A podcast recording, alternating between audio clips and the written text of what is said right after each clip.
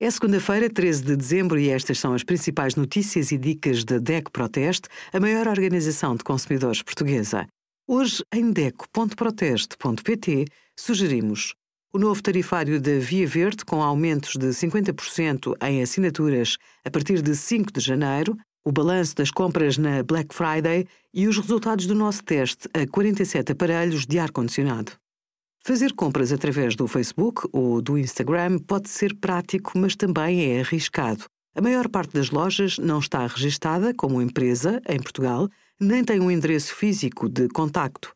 E há muitos vendedores particulares que usam estes canais para divulgar os seus produtos. Nestes casos, é mais difícil resolver um eventual conflito. As queixas são várias, desde produtos pagos que nunca chegaram ao destino, a dados falsos fornecidos pelos vendedores ou devoluções mal sucedidas. Para evitar dissabores, antes de comprar, pesquise o máximo de informação sobre a página e veja se há reclamações sobre o vendedor.